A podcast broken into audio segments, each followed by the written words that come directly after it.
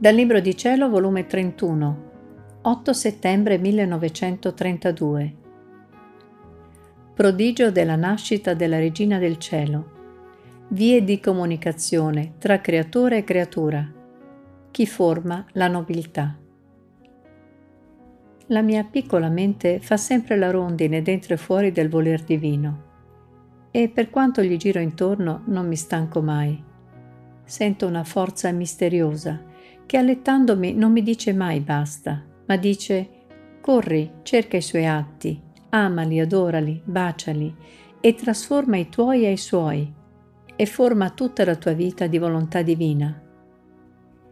E se non so dire nulla, nelle mie corse e giri dico la mia piccola storiella.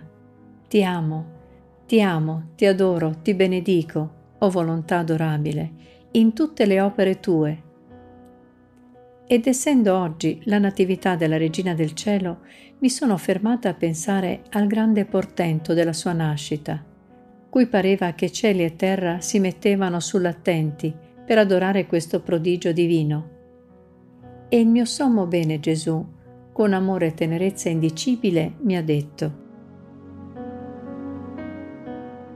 Figlia benedetta della mia volontà, la nascita della mia mamma celeste racchiude tutte le meraviglie, tutti i prodigi uniti insieme.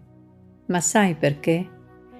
Non nasceva lei sola, la pura, la santa, la bella, l'immacolata, no, ma insieme con la celeste bambinella nasceva in lei la mia volontà divina, concepita già e racchiusa in essa per formare la sua vita operante e crescente nella graziosa bambina.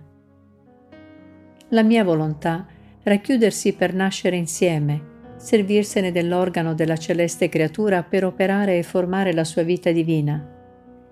Questo fu un prodigio che solo l'eterno amore, la divina sapienza e potenza poteva operare. Non era la sola vita che si dava, né il solo dono di liberarla dalla macchia d'origine. Questo sarebbe stato nulla alla nostra potenza.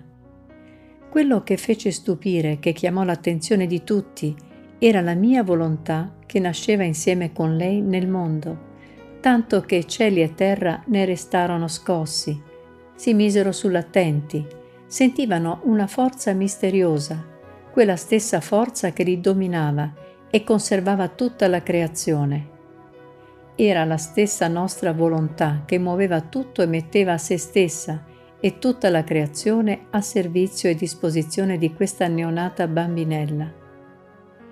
Quindi questo nascere della mia volontà insieme con lei fu l'origine che chiamò tutti gli altri prodigi ad accentrarsi in essa. Dove regna il mio fiat, non vi è bene che non racchiuda, non prodigio che non compie. Vuole fare sfoggio del suo amore e potenza, col formare la sua vita operante e metterci del suo, per quanto a creatura è possibile di contenere. Perciò ammira e ringrazia il nostro essere supremo, che giunge a tanto amore verso di questa neonata bambina, da far rinascere in lei la nostra volontà non nata, che non ha né principio né fine, né limiti nei suoi confini. Onde seguivo l'operato della divina volontà in tutte le cose create, e il mio amabile Gesù ha soggiunto.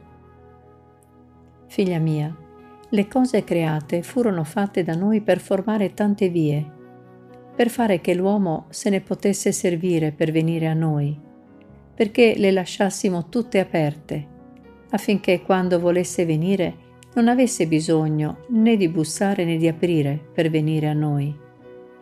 Era il nostro figlio, era giusto e ragionevole, che tenesse tutte le vie aperte per andare dal suo Padre Celeste e trattenersi insieme per amarlo e per essere amato, e come figlio chiedergli grazie e favori.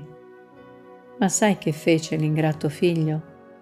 Lui stesso chiuse le vie, formò le sbarre e col peccato formò le porte, chiudendo le corrispondenze con chi gli aveva dato la vita. Ora vuoi tu sapere chi ritorna ad aprire le porte a bruciare le sbarre. Chi mi ama e vive nella mia divina volontà.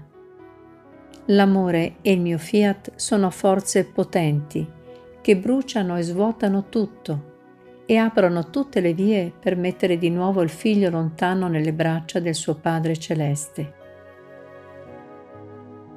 Ora tu devi sapere che tutte le virtù, le opere buone, l'amore, il fare la mia divina volontà formano la nobiltà dell'uomo, ma la sostanza di questa nobiltà è la ricchezza della mia grazia.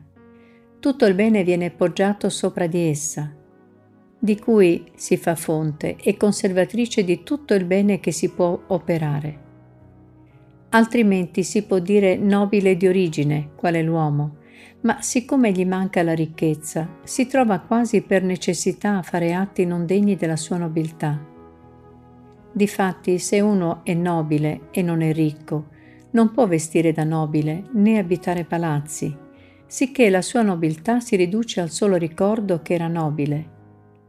Così per chi non possiede la ricchezza della mia grazia, tutto il bene si riduce a squalli di virtù, che spesso spesso fanno vedere che non è ricco di pazienza, di preghiera, di carità e così di seguito. Ora il bene forma la nobiltà, la ricchezza della mia grazia la conserva, la mia volontà forma il Re, che domina e con maestria divina regola e ordina tutto.